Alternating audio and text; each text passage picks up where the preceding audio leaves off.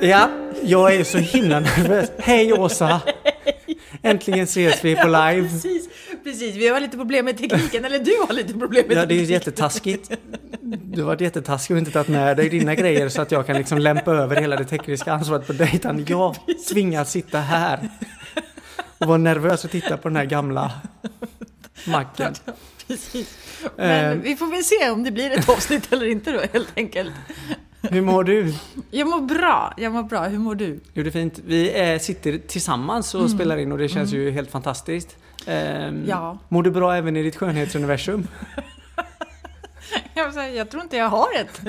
Vad är ett skönhetsuniversum? Jag vet inte, men jag fick det här i den här tidningen jag köpte när jag var på väg hit eh, inför att spela in dagens avsnitt. Eh, då står det om någons eh, skönhetsuniversum.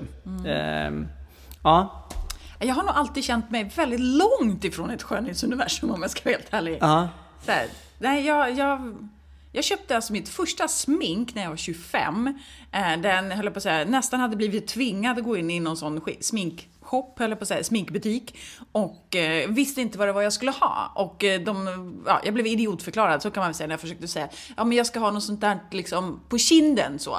Typ puder. Hon bara, en puder? Nej, det är inte det. Du har inte det där. Och så håller hon på. Och så, ja, du, bara, du menar rouge? Jag bara, okej, jag vet inte vad det är jag ska ha, men jag ska ha någonting i alla fall. Och sen så gick jag ut då för att jag tyckte att, ja. Nej, så jag är inte liksom... nej, du, du, är inte, du har inte det universumet Nej, i sikte. långt ifrån. Eh, Men vad heter det? Har du det? Nej, alltså jag köper sällan eh, tidningar som hjälper mig att jobba med det universet. Men, ehm, ja, men man kan få mycket råd fr- kring sånt i, i tidningar och, och sådär. Ehm, vilken var den senaste tidningen du köpte? Ja, men alltså jag tror inte att jag köpte, så jag köper ju inte typ tidningar, tidningar. Alltså jag prenumererar ju på en tidning. Eh, och det är den här liksom mattidningen Vego. Den har jag prenumererat på sen den kom liksom för ett gäng år sedan. Men den senaste, det var mer en pyssel, en pysseltidningsvariant som jag köpte som jag tyckte var, ja men den var fan helt fantastisk. Det var eh, bajspyssel. Helt enkelt. Just det. Det var, det var, alltså den var verkligen så rolig och bra den pysselboken. Det var så här typ, eh, något uppslag var, eh, här har du typ en myra som pruttar, eh, hur tror du att en elefantprutt skulle se ut? Rita det. Och typ eh, bajsmatte. Med så här, här har du så här många bajskorvar, hur många blir det liksom? Bajskorven plus den bajskorven. Alltså, jag tyckte den var bara så rolig. Men, du var, men, men det här var, kan inte varit i en vanlig tidningskiosk om man säger så? utan Nej, det var, nej, precis. Så Det var ju mer liksom, om man tänker mer bokhandels-style. Liksom så. Mm. Men du ja, var också intvingad i en eh, tidningskiosk i morse. Eller intvingad. Ja, men jag snabbt innan vi skulle ses här så smet jag in. Jag hann aldrig liksom eh, köpa. Plus att det var lite svårt. Jag har ju lite så här problem med min rygg och liksom, de hade satt ett annat tidningsställ framför där barntidningarna liksom var. Så det gjorde att man var tvungen att vrida och böja för att kunna komma åt dem och det kunde jag inte riktigt så bra. Jag försökte ta lite bilder och lyfta men ja, det visade väl kanske att det var, det var i alla fall inte prioriterat i den butiken. Så kan väl säga. Nej. Nej. Och en annan reflektion som, som vi gjorde var ju också att men det finns tidningar som på något sätt vill rikta in sig väldigt mycket till pojkar och till flickor och lite den speglingen finns ju även om man Ja. eh, tittar på liksom de tidningar som riktar sig till vuxna. Eh, om man i alla fall ska ha de brillorna på sig. Eh, men vad är det vi vill prata om idag i vårt avsnitt 57 här? Ja, men det är väl egentligen kanske ganska mycket artikel 13 egentligen, skulle vi väl kunna koka ner det till. Alltså om yttrandefrihet, om att liksom söka, sprida information, liksom tal, skrift, tryck, alltså ja men lite där läsa, skriva grejen. Fast den försöka, ja men lite tankar utifrån någon form av barnets perspektiv typ. Och vi eh, eh, jobbar med det här greppet som vi har haft några gånger tidigare i podden. Att vi tittar utifrån eh, grundprinciperna. Ehm, och, och titta på det här med läsa och skriva. Det är ju ett jätteområde liksom. Eh, men det känns ändå... Det finns ju egna poddar om läsa skriva. liksom, precis. som kör läsa skriva podd typ. Men det är ju väldigt grundläggande för för så många delar kring barns liv, inte minst liksom hela skolbiten så. Mm. Ehm, Ja, men det är bara att tänka barn som lär sig precis, alltså det är väldigt tidigt som barn lär sig att känna igen sin e- egna bokstav till exempel, för sitt namn. Alltså att det blir så viktigt att kunna skriva, alltså bara det, den glädjen, eller barn som liksom har knäckt då som man brukar säga, den här läskoden, alltså det, finns det något annat de vill göra då än att bara läsa på allting liksom som står? Alltså jag tänker det är ju superviktigt på så himla många olika sätt. Ja, och alla vuxna ehm, pumpar ju också in vikten av det hela tiden. Så. Oh ja. Så att det är väl kanske fokus ganska mycket på egentligen artikel 13, men det här har ju också med artikel 16 till exempel, skriva dagböcker, liksom rätt till ett privatliv, eller artikel 17 och att liksom man ska uppmuntra producering och liksom spridandet av liksom, ja, men, typ bra barnböcker, artikel 30 om minoriteter, liksom rätt till sin kultur och sitt språk, artikel 31 om liksom, ja, kultur och konst. Alltså, det, det är ju verkligen väldigt många artiklar som på olika sätt kommer in i när vi pratar om läsa och skriva, förutom då eh, huvudprinciperna, eller liksom grundprinciperna. Mm. Men eh, så här, tidningar för barn då? Om vi tar något sånt liksom. Vet vi när den första, första tidningen, eller liksom, har vi koll på lite tidningar för barn? Ja, nej men... ehm, vi, jag tror att vi har nämnt det någon gång innan, men Janusz Korczak som vi har pratat om lite, han drog ju igång en, en tidning. Ehm, ja, vad Men det fanns tidigare än så till och med. Men, ja, ja, jo, men så är det. Men precis, jag kommer inte ihåg, vad hette det? Den hette något med maj vill jag säga, men det är inte maj. Eh, Marie Preseglad.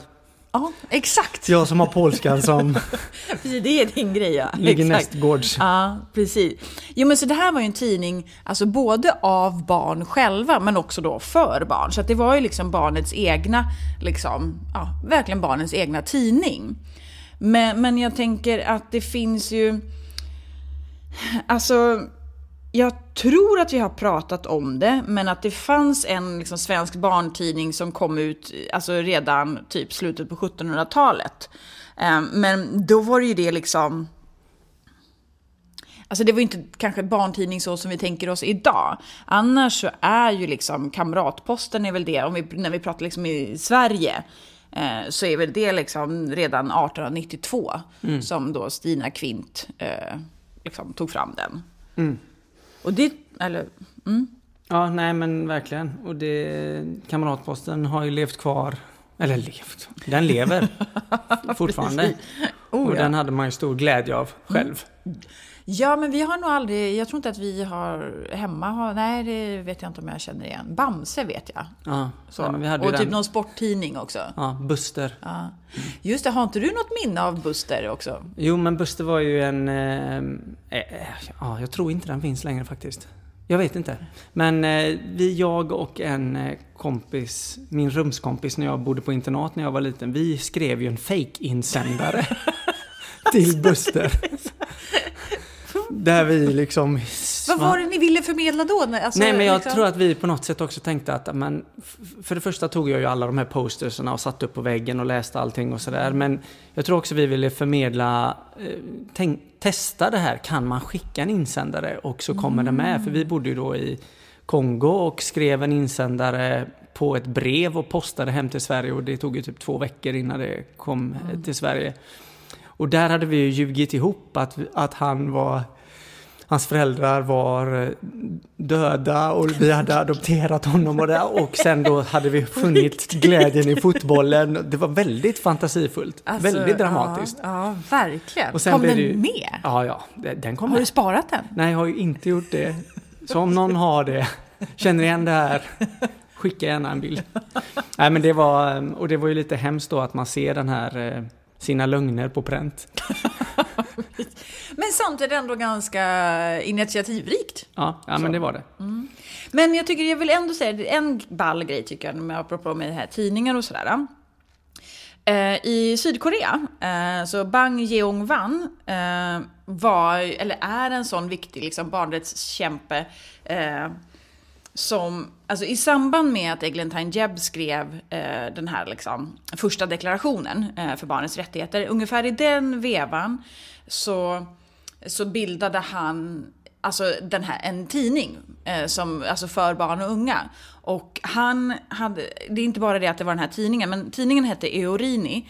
Och det var också så att han valde att byta, alltså introducera ett annat namn för barn. Eh, just i Korea eller Sydkorea. Därför att innan hade de haft ett annat begrepp för barnet som, men som inte var så respektfullt som det här då Eorini. Mm -hmm. eh, så att han bildade då den här tidningen också som heter Eorini. Han är också den som var initiativtagare och såg till att det skulle bli en barnens dag i Sydkorea. Idag är den här barnens dag alltså en nationell eh, helgdag. Den står liksom med i lagen att det här är en helgdag som är för barnen. Och heter barn Eorini nu? Ja, ja, precis. Ja, det, men det, precis, det, är det, det, är det som begrepp. Ja, och tidningen fanns också kvar. Jag, tror att, jag vet inte om det är en organisation idag eller så, men så det finns ju liksom... Jag tycker det är ganska ball. Och han, jag tror att han var någon sån typ liksom... Så här, litteraturperson, tror jag mm -hmm. också. Mm. Så.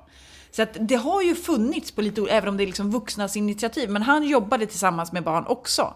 Eh, så som även om jag tänker Janus Korczak, det var ju liksom tidning av och för och med barn och sådär. Mm.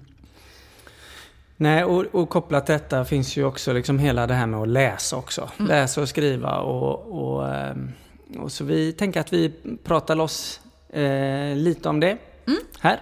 Precis, om vi börjar, om vi skulle ta då artikel 2 om icke-diskriminering och allas lika värde och rättigheter. Vad tänker vi kring det? Vad får du för tankar kring liksom läsa och skriva då? Nej men eh, att bara det här priset på den här tidningen som vi sa var ganska dyrt. Mm. Du gissade rätt att det var mellan 60 och 70, den kostar 70 kronor. Mm. En sån sak, att prenumerera på en tidskrift, är ju ganska dyrt. Ehm, sen om man tänker läsandet då, där det hela tiden kommer de här kampanjerna och liksom forskning visar hur viktigt det är för att tillskansa sig ett rikt språk och som sen då kan leda till utbildning och allt vad det nu är. Så så tycker jag ändå man kan se att det här blir ju en klassfråga till viss del. Mm. Det här med att läsa och skriva. Um, och även fall biblioteken jobbar järnet för att göra böcker och tidningar så tillgängligt som möjligt och man har lässtugor och vad heter det? högläsning och mm. sagokaféer och allting. Mm, mm. Så, så är det väl tydligt att, eh, att ja, men det, det är ändå en fråga om att vissa har närmare till läsande och skrivandet än andra på något mm. sätt. Mm. Ja men absolut, alltså ekonomi är ju verkligen, alltså det är ju också så, ja men det är därför man tänker också återigen så här, bibliotekens viktiga roll eh, mm. i det här, eller skolbibliotek och liksom hela den biten. Men, men det är ju ändå att vissa barn har ju väldigt mycket längre ifrån eh, liksom hela den grejen. Mm. Läs och liksom språkutveckling generellt. Sen tänker jag väl också att man kan prata om, du nämnde tidigare det här med ja, om vi nu tar skönhetsuniversum. Det är ju, en kan ju tänka sig då att det är en tidning som är riktad till uh, unga tjejer. Mm. Att det är det de vill rikta sig till. Mm. Uh, så det är ju också en aspekt i det här med liksom normer kring kön och könsidentitet och så vidare. Liksom. Vilka är det, vad är det liksom olika barn får lära sig kring eller liksom utvecklas kring? Um, vilka områden tar olika tidningar upp liksom? Mm. Det tänker jag också. Och uh, liksom Ja, men jag tänker också kring ja, men så här, punktskrift och liksom, alltså, vilka barn är det som har tillgång till olika typer av tidningar? Mm. Ja, och hela tidning, eh, vad heter det, bilden kopplat till skriften mm. också. Mm. Så att det finns väl jättemycket att kolla på där och liksom se ja, men hur ser den direkta tillgången ut till mm.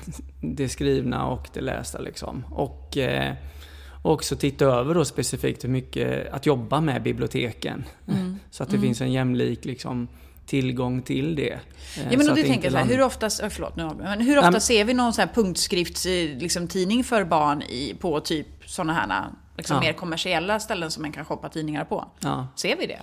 Har du sett nej, det? Jag har inte sett en, nej. nej. Jag har inte sett en vuxentidning heller. Nej. för den nej. delen. Nej. Nej. Mm, nej, men så att det är väl verkligen eh, en, en jätteviktig del att, att titta över det. Man får, hur får alla tillgång till, mm. eh, till att läsa och skriva och så. Mm. Ja men också olika språk. Alltså jag tänker olika språk eh, Alltså att alla tidningar ska vara på svenska. är det självklart? Kan vi, alltså, vilka andra tidningar finns det att få tag på för barn och unga eller av barn och unga som inte är på svenska till exempel, som, som blandar språk? Mm, mm. Ja, här vill ju också vuxna gå in och stämpla vilka böcker och så som är bra eller dåliga väldigt mycket. Ja. Eh, mm. Mm. Så. Så artikel 2 blir verkligen, ja men återigen där, varje barn, att möjliggöra för, för alla barn liksom, och då se att eh, olika barn har olika förutsättningar och behöver ha olika stöd för att kunna liksom ta del av det här. Ehm, mm. Och artikel 3 då, vad, vad skulle vi barnets bästa när det handlar om läsa och skriva? Om vi skulle liksom tänka lite snabbt kring det, vad skulle det kunna vara?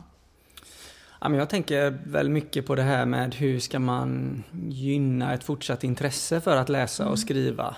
Um, och där vet jag att skolan jobbar liksom med det här med att ja, men man rättar inte så tidigt. Liksom. Man markerar inte att det finns fel i språket. Um, och att, att man på något sätt vill att man ska fortsätta skriva och läsa um, ja men läs ut hela den här bokserien då. Mm. alltså du behöver inte gå till nästa nivå. Här tänker jag att det finns en stress kring de här frågorna, inte minst från föräldrar. Eh, och att man liksom lägger det på sig själv eh, väldigt mycket istället för att följa barnet i läsandet och, och skrivandet. Så. Mm. Eh, så att verkligen jobba med att inte eh, strypa de här delarna utan att barnets ja, man följer barnet i den här mm. utvecklingen tror jag är jätteviktig. Från både professionella och ja, andra människor. Mm.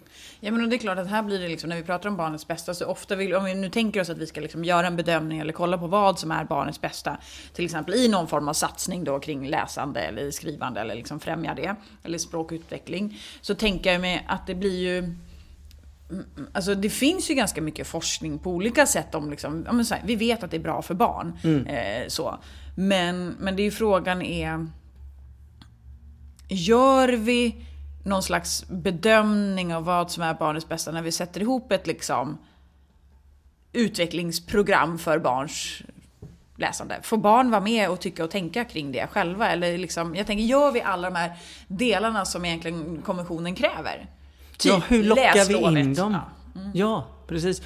Hur, ja, Precis. Har, har, vi gjort en liksom, har de gjort då en prövning av barnets bästa eller en bedömning av, liksom, eller en sån här barnkonsekvensanalys när de kom fram till att ja, men vi ska ha ett läslov?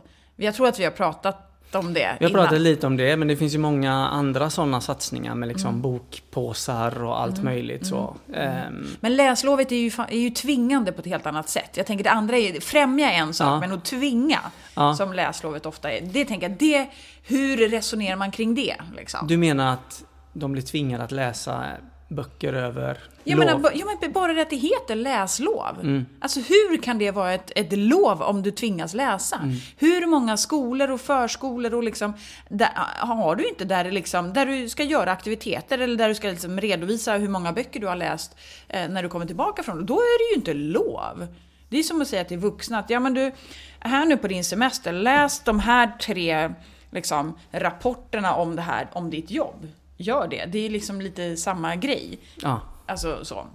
Men jag, men jag tror att jag har varit arg för det här någon annan gång också. Ska ta det då. Men jag tänker, vad jag vill komma åt är liksom, har, man, har vi faktiskt gjort en, liksom, en bedömning av vad som är liksom, barnets bästa i det här? Eller mm. är det liksom, det är så bra för barn att läsa, då skiter vi i vilka, att vi kanske också pajar läslusten för väldigt många när vi tvingar dem. Liksom. Ja, nej men då, det är väl verkligen att titta på det här som, som, som du sa i början med att det finns liksom den här nyfikenheten och glädjen och mm. viljan. Varför gör den kurvan en bananböj mm. liksom? Mm. för många mm. och inte fortsätter uppåt. För det borde ju vara att man bara mm. håller på mer och mer. Men här, tycker jag, här kommer vi in då tycker jag väldigt naturligt på artikel 6 om mm. liksom rätten till liv och utveckling. Och många gånger när vi pratar om utveckling så är det liksom utveckling på så många olika sätt. Och jag kan ofta tycka så här att här blir det ju så tydligt när vi pratar om liksom, ja, men att vuxna dödar barns drömmar. Det låter jävligt brutalt, men det, många gånger är det ju det. Hur många, alltså jag vet inte hur många unga jag har träffat som säger ja nej men jag ville ju bli författare, men så sa min svenska lärare att du kan ju inte stava, så du kan ju glömma det liksom. Alltså jag, jag tycker så här, fan vuxna dödar barns drömmar så himla mycket. Liksom. Ja, och det kan man ju titta på om man säger nationella proven i svenska när man då har dels uppsatsskrivning eller skrivning och sen läs, eller vad heter det? Ja, läsförståelse och hörförståelse. Och då blir man ju på ett sätt då betygsatt i hur man ut, uttrycker mm. sig och hur man förstår det, eh, text och sådär. Um, och här tänker jag att ja, vi kan tycka liksom att ja, men barn ska kunna hålla... Det är två olika saker. Mm. Mm. Men jag tror ändå att barn på något sätt inkluderar om man då har svårt för det här så liksom inkluderar man det i sig själv som person och blir liksom, får ett motstånd till att läsa och kanske skriva för man vet att eller man har fått på papper att men du är inte jätteduktig på detta. Du är godkänd men det finns andra som är bättre. Jo men och det är det här jag tänker liksom, det är det här som du var inne på det här, att man kanske inte ska rätta på det sättet. Vi, vi får ju se det att det är en sak, du kanske har världens bästa fantasi eller berättarförmåga. Mm. Alltså att du liksom kan liksom, ja men det här med historier, berättelser och liksom levandegöra det. Men du kanske inte har det, liksom det rent grammatiska eller du kanske inte har eh, rätta inom situationstecken orden för det. Mm. Men jag tänker, det betyder ju inte att du inte kan få drömma om de här sakerna. Det är ju det som är min, att, att liksom lyfta det positiva, alltså främja saker snarare än att liksom säga att fan du är inget bra på det här, det här går inte. Nej. Eh, det handlar ju om att utvecklas liksom. Ja, verkligen. Mm. Mm. Mm. En annan grej som jag tänker på är, eller ett exempel, eller eller så här, jag tänker det finns ju tydlig forskning som visar, jag kommer inte ihåg vad det var för något jag läste här, men att om vi ska ha tidningar som barn själva producerar och gör liksom, eh, så, så håller inte de så länge. Eh, utan att de dör ut. Och då visar det sig att ska det vara liksom hållbart, alltså ha en typ, en, då en tidning eller tidskrift som är liksom för barn, som barn ska, kommer uppskatta under en lång tid.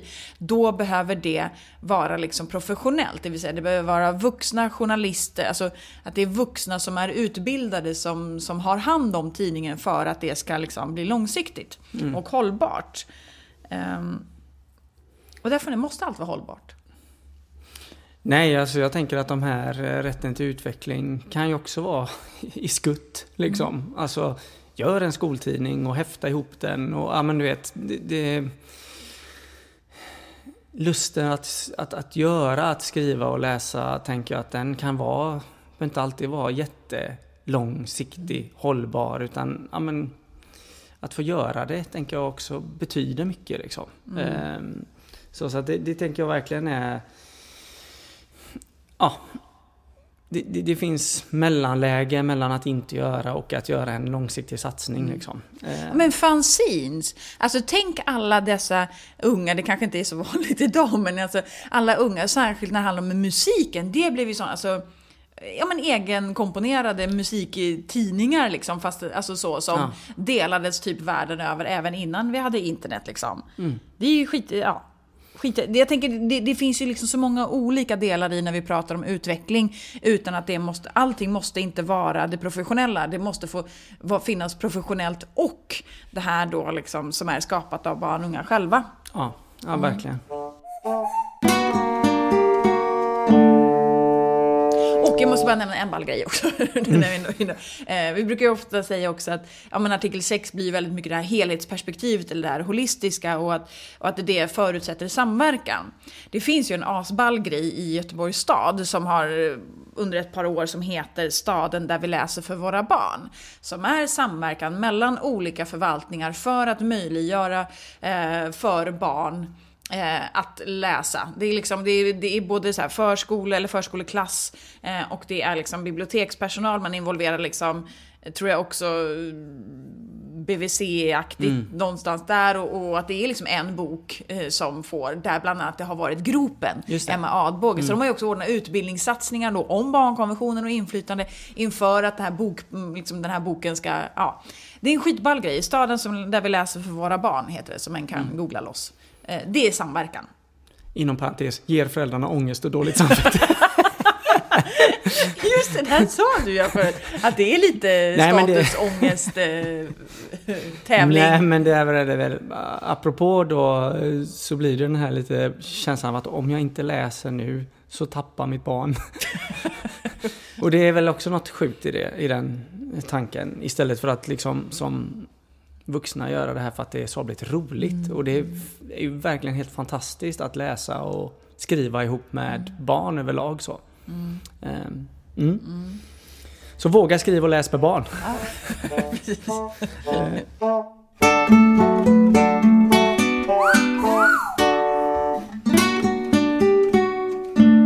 Artikel 12 då, vad tänker du kring den?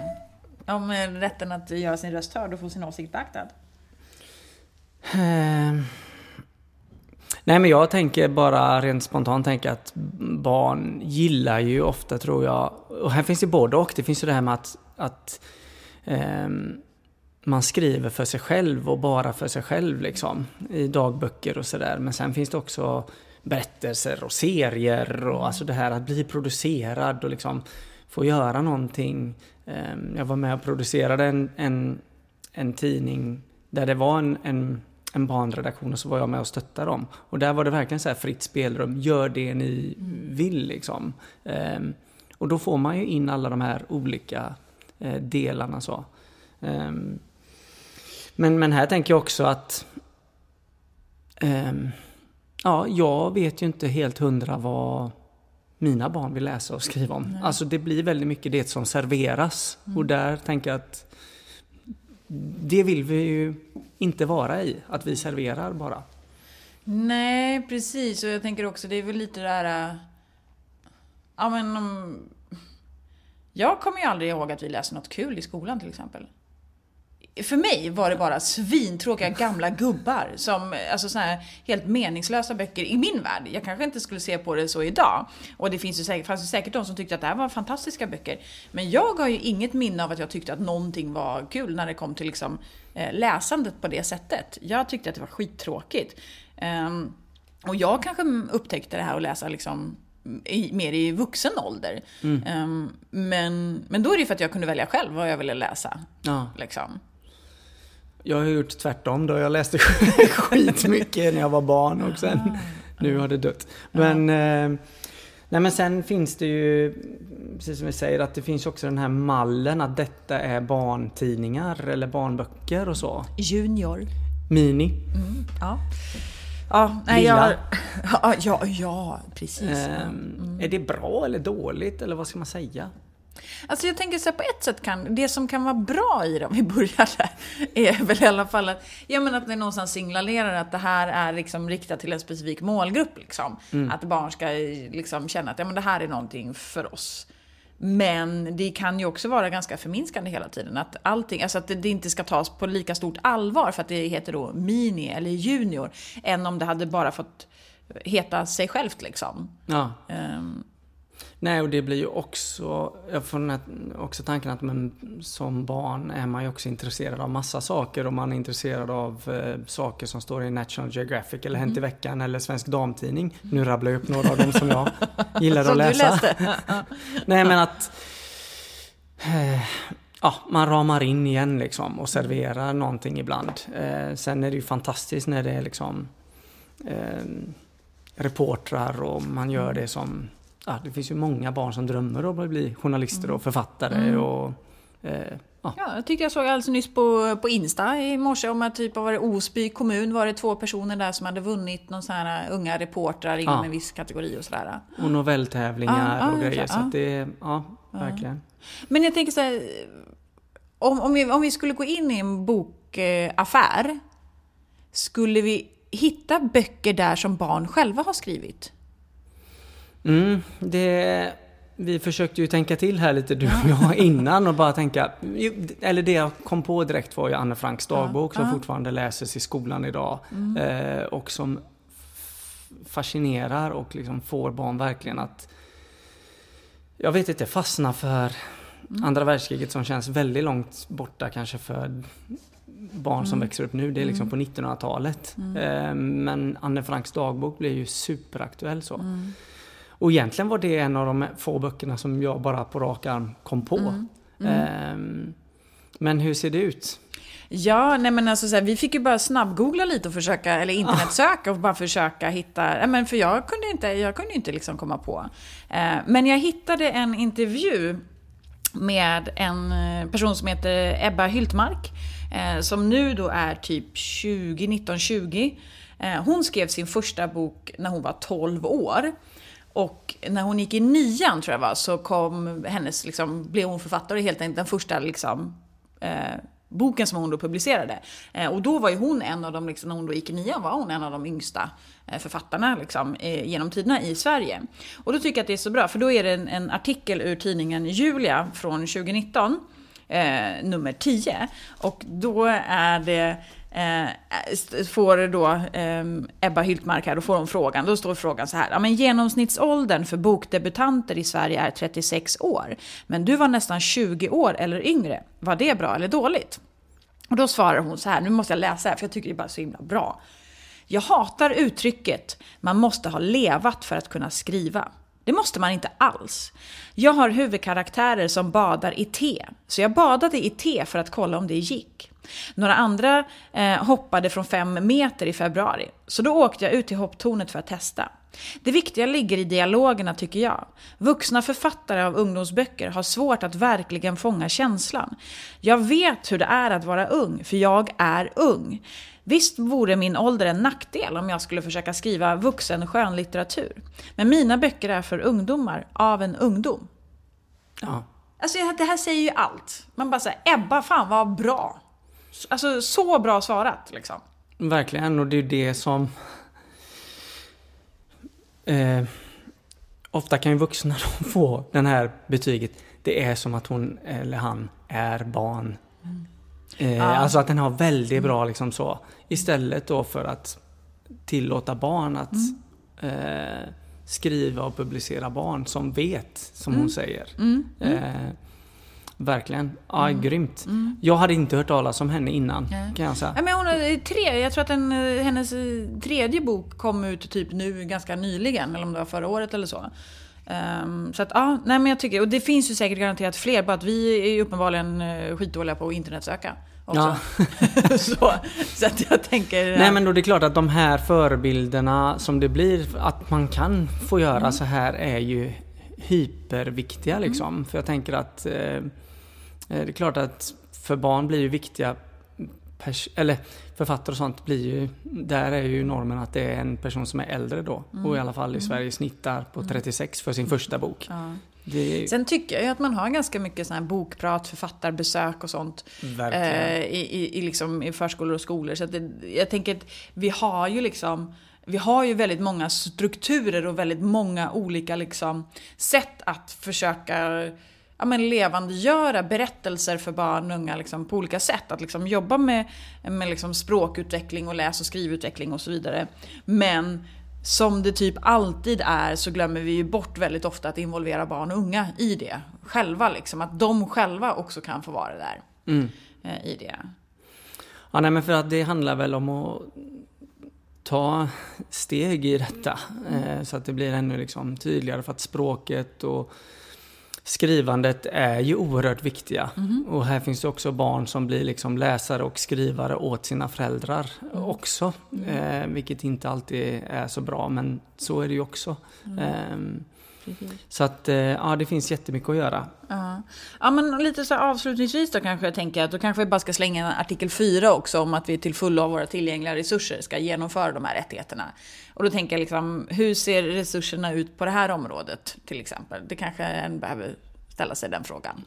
Ja, absolut. Mm. Och här tänker vi barn i, i, i, som befinner sig i en utsatt eh, situation. Eh, apropå det som vi pratade om när vi pratade med Ulrika och Jasmin, att förstå sin kontext. Mm. Alltså att, att bara kunna läsa komplicerade texter som mm. man är... Alltså det finns så mycket som är viktigt med att eh, skriva och läsa på olika sätt. Ja, oh ja, oh ja. Och återigen, bibliotekens viktiga roll med bibliotekslagen som ändå pekar ut ju vissa grupper som eh, som är särskilt viktiga att, att nå eller att möjliggöra. Till exempel då personer med funktionsnedsättning. Eh, eller liksom minoritetsspråken och så vidare. Alltså, och att det ska vara lättläst. Jag tänker det finns ju så många eh, aspekter i det här. Men Mm. Eh, ja, så vad, vad säger vi om det här nu då? Nej, Läsa, men... skriva är kul, viktigt, kan dödas av vuxna. ja, precis. Och vi eh, tar reda på mer vad barn vill göra. Och mm. Eh, kötta. Det låter så hemskt. Ja, nej, nej men alltså... Ja. Involvera. Gör det tillsammans. Jepp, då så eh, tackar vi eh, för denna gången. Ja, Och, kul att ses eh, fysiskt. Ja, helt underbart. Ja. Och nu är det vår och eh, hör av er ni som är där. Kontakta oss på våran Barnrättssnack på Insta. Och ehm, har ni tips kring detta så, så, så skicka så lägger vi upp. Absolut. Tack för idag. Hej hej! Hej hej!